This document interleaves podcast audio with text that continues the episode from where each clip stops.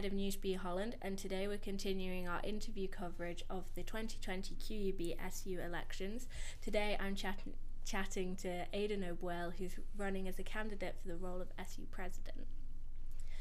Um, so, Aodhán, why don't you start by just telling our listeners a little bit about yourself, what you do at Mhm. uni, and why you're running? Sure. Um, so yeah, um, mar to be me Aodhán Ó Baoill. I'm Aodhán Ó Baoill.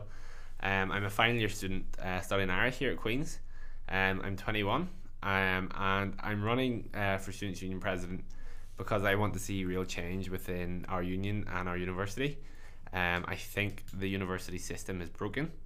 I think students um, feel particularly let down by the university um, in terms of um, well the issues I've outlined in my manifesto in terms of their mental health, in terms of language rights, um, in terms of environmental issues, which we know are, are huge uh, globally today, um, and in terms of how much we are paying um, for our tuition here, as well as obviously all the other hidden costs. Um, I'm basically I'm running to take the university to task on all of these issues. Um, I think there is a real appetite for change within the student populace, um, and I just want I want to be a strong uh, representative voice uh, for students and to make the wishes and the desires of students that have been shown over the last number of years, um, to make them uh, a reality. So, in your manifesto, you highlight some real key issues for Mhm. you. One, the first one that springs out is Irish language rights. Yeah. Why don't you tell us a bit about that? Why that's so important to you? Okay. Um, yeah, so as I mentioned, I, I am a student of Irish. Um, Is Gaeilgeoir mé, I'm an Irish speaker. Um, and this year in the Students' Union, um, I'm the Irish language officer. Last year, I, it was an honour and a privilege really to be elected as the first ever um, Irish language officer. Um, as part of that campaign uh, to create that role within the union, uh, there had to be a student wide referendum, and 78% of students voted to create this post um, of an Irish language officer. Um, students feel underrepresented. Gaeilgeoirí uh, Irish speakers feel underrepresented in Queens. There is an appetite for bilingualism within the university. The Students' Union Council um, voted a couple of years ago now to support uh, an Irish Language Act in the north um, in the form of bilingual signage. So a lot of uh, what I've been doing this year um, in my role as Irish Language Officer is um, alongside the Cumann Gaelach, the Irish Society in Queens is promoting and continuing the campaign for bilingual signage.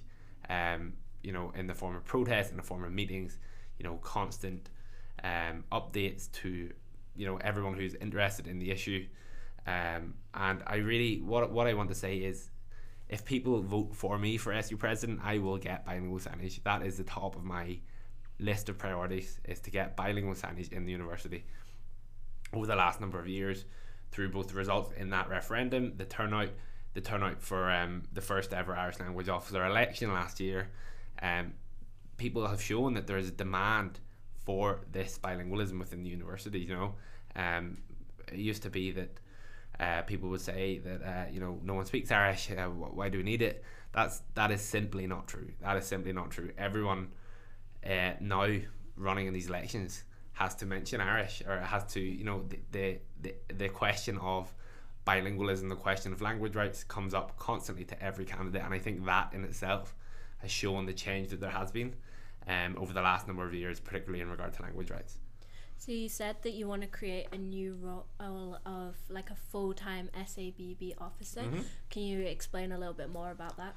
So um, a sabbatical officer obviously is um, there. There are six full time roles in the union, and basically I want to create another one. Um, I also feel that another hugely underrepresented group within the university are our international students. We have a huge number of international students within the university. There is a part time international students role. It's voluntary and unpaid, um, and that's fantastic. You know, uh, people in that role have done great work. But I think um, to cater for indeed the increasing amount of international students to cater for those students, we we need to create that role. Um, and I think I do think it, it's a requirement, and I think it would feel it would make international students who come here to Queens, you know, they're, they're moving country. It can be a culture shock. It can be, you know, completely different from anything they've ever experienced. And I think having a strong representative who can be their voice within their union um, is crucial to making them feel more included and in, uh, make, make the university a more inclusive society. Definitely. Mhm. The second point you bring up is mental health. Yes. So, what's your plan there? What's happening if you're elected? So mental health, I mean, for everyone is just it's it's a crisis. It's something we we just cannot ignore. Um, for example, at the beginning of this academic year, within the first two weeks, there were two suicides in the Holy Lands. Do you know? Um, and what I want to say is that the environmental factors that influence negative mental health are just they are they are things that just have to be tackled and dealt with, right? So. Um, in a survey, I think it was last year, NUS said that 78% of students said they worry about their mental health in the course of their university career. That is just obscene. You know, your university experience should be something you should enjoy. You shouldn't have to worry about extra financial pressures.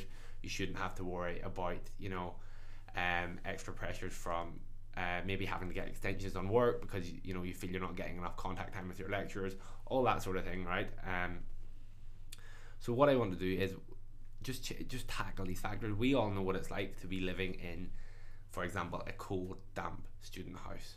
You know, where you're paying rent every week, you're paying heating, you're maybe paying Wi-Fi, electricity, uh, buying your food, um, having to pay your phone contract. You know, financial pressure like that put huge pressures on students, and especially again if I can go back to international students, right? If they're living, let's say, in a house with three people, two people are from Ireland, the international student obviously isn't. Um, the the two uh, local pupils or local students might go home at the weekends. The international student is left in the house on their own over the weekend. Now, obviously, they might have other friends um, around the campus and around Belfast, but it is not a nice feeling to be sitting in a student house on your own. You know, um, dark, as I said, dark, cold, damp, gloomy. You know, environmental factors are huge in mental health. And what actually, um, one thing I would love to roll out is um, in the Northern Trust, um, GPs have recently started something called a partnership project. So what what that basically is is that every GP and every surgery is paired with a specialized trained mental health special. They, they they call it a mental health specialist, right? So if someone comes to their GP and says they have depression or they're feeling suicidal, and you know not every GP, although they are obviously trained to um, maybe diagnose drugs if need be, or you know uh, offer other ways of counselling, they might not be um, best equipped to deal with that person or with the issues that that person is, is currently maybe suffering with.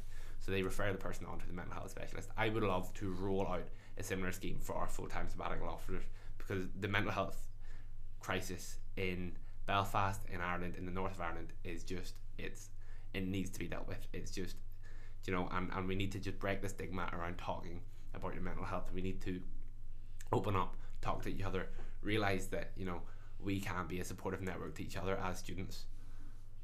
So, you would you say that this campaign is pushing more towards awareness or to action? I in think I think it's it's crucial with mental health. It has to be a two pronged approach. So you have to have both awareness and action. So I mentioned in my manifesto about introducing um, the likes of awareness weeks. Okay, but what I what I don't want to happen is that for an awareness week to overshadow the full problem, right? So I don't want to try and, if you like, kind of dull down mental health into one week because that's not possible. Mental health needs to be something I mentioned about breaking the stigma. It needs to be something that we feel comfortable talking about. And I know it's difficult, and I understand it's difficult, and I have struggled in the past with my own mental health, and I know a lot of people have too. Um, but it's something that we need to feel comfortable talking about. Um, so in terms of awareness or action, um, I think definitely a two pronged approach. We need to take action in terms of tackling, um, you know, student housing, tackling uh, extra financial pressures, uh, tackling maybe pressures of deadlines. You know, maybe the the, uh, the academic year can be restructured. Um, you know, and and to bunch deadlines. That's something you'll have to talk to the education officer about. Um, but as well as that, awareness is key.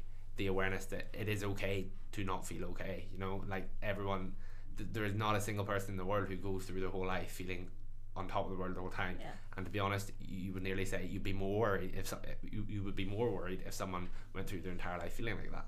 You know, everyone has their highs and lows. So you mentioned already a lot financial Mhm. pressure, and one of your key issues is um, affordable university. Mm-hmm. And so you're talking about additional fees like the PEC Yes. and graduation. Yes. Why is that so important to you? So basically, um, students, as I mentioned before, feel particularly let down. I mean, we pay thousands of pounds a year. If you're an international student, you can pay tens of thousands of pounds a year. Our vice chancellor is earning three hundred thousand pounds a year, and senior management are earning are getting pay rises. You know, there's strikes on at the minute. That's as a result of a pay rise for them and a pay cut for staff. Our university is run like a business. We really, we genuinely are being treated as commodities, as a means to an end, right? I myself feel completely let down that we have been paying thousands of pounds a year, and by the time we get to our graduation, you know, something we should be celebrating, be incredibly proud of, we have to pay to go to that. You have to pay even if you're not going.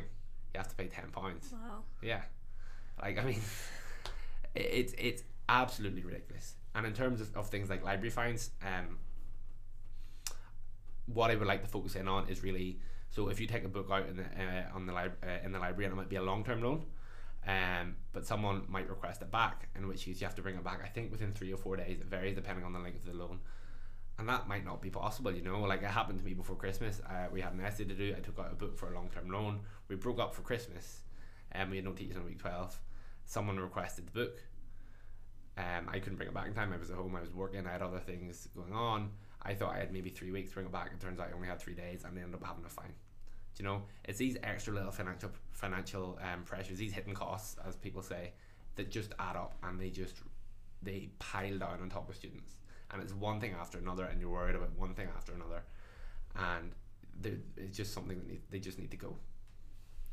So you're mentioning the the vice chancellor's Mhm. salary, Mm-hmm. but um, you must have a plan to combat this because surely Queens is going to put up a fight about absolutely this. yeah absolutely so what what i would love to show to the vice chancellor and senior management if i'm elected is um that you know students and staff as we have shown during the strikes students and staff are united together you know in this this struggle for just respect and parity and equality within the university right we really we make up the university the vice chancellor and the senior management can think whatever they like but if the students weren't here and if the lecturers weren't here there would be no queens they would have the building but the building is a building. The university is the people.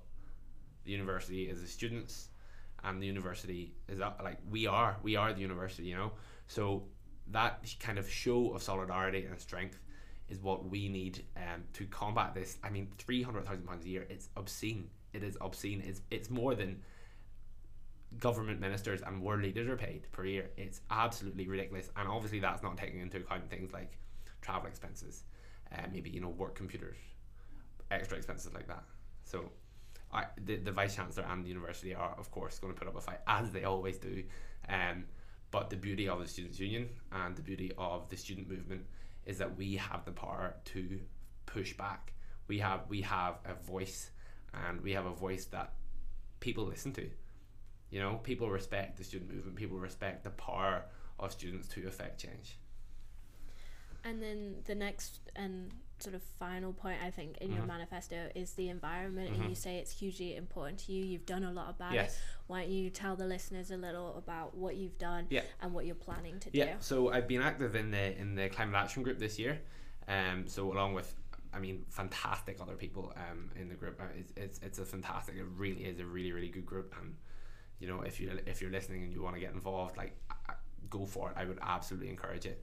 So the main um focus before Christmas and after Christmas, right, kind of was uh, campaigning for the Green New Deal referendum. So the Green New Deal was um, the referendum was put to students to accept this Green New Deal that had been drawn up, and it was to bring Queens into line with the UN points on dealing with the climate emergency. So Queens are investing millions of pounds per year into fossil fuel companies just without heed for the obviously the hugely damaging effects it's having. Um, it's all part of this kind of increased globalization that Queens are wanting to do, but you know it's hugely detrimental to the students, to the environment, to their staff, and to all the things that they should be caring about that they're not.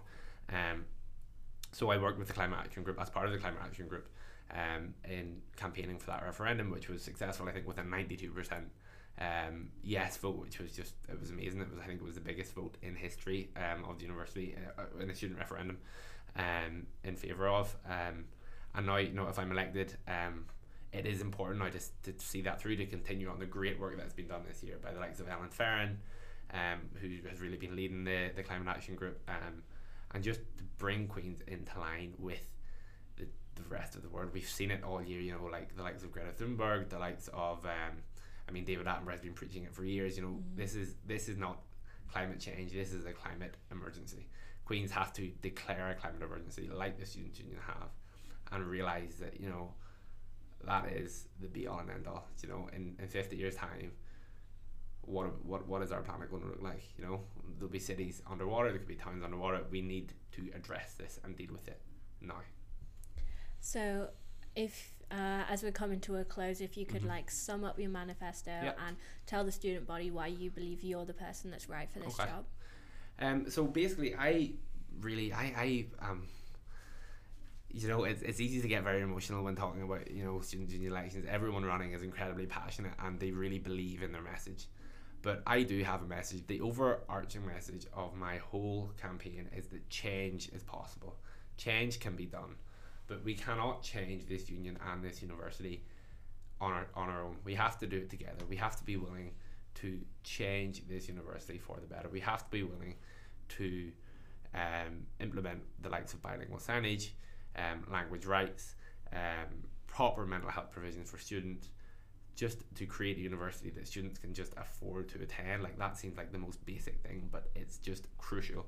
Um, and obviously then that that um, that kind of all ties in with mental health and extra pressures, and then obviously the environmental crisis, which I think this is so important that students have to be leaders, not just in the union and university, but citywide, countrywide, and globally. Students are the leaders of that movement. Um, so yeah, I, I'm running really on a platform of change. I want this university to change. So, thank you for listening to today's interview. Be sure to vote on the 24th and the 25th of February. And if you like what you heard, be sure to give us a follow on Facebook, Twitter, and Instagram at QR The Scoop. And you can keep track of our coverage on the of the election on Spotify, Apple Podcasts, and anywhere else that you'd listen to a podcast. I've been your host, B. Holland. Thank you, Aodhán, and thank you for listening.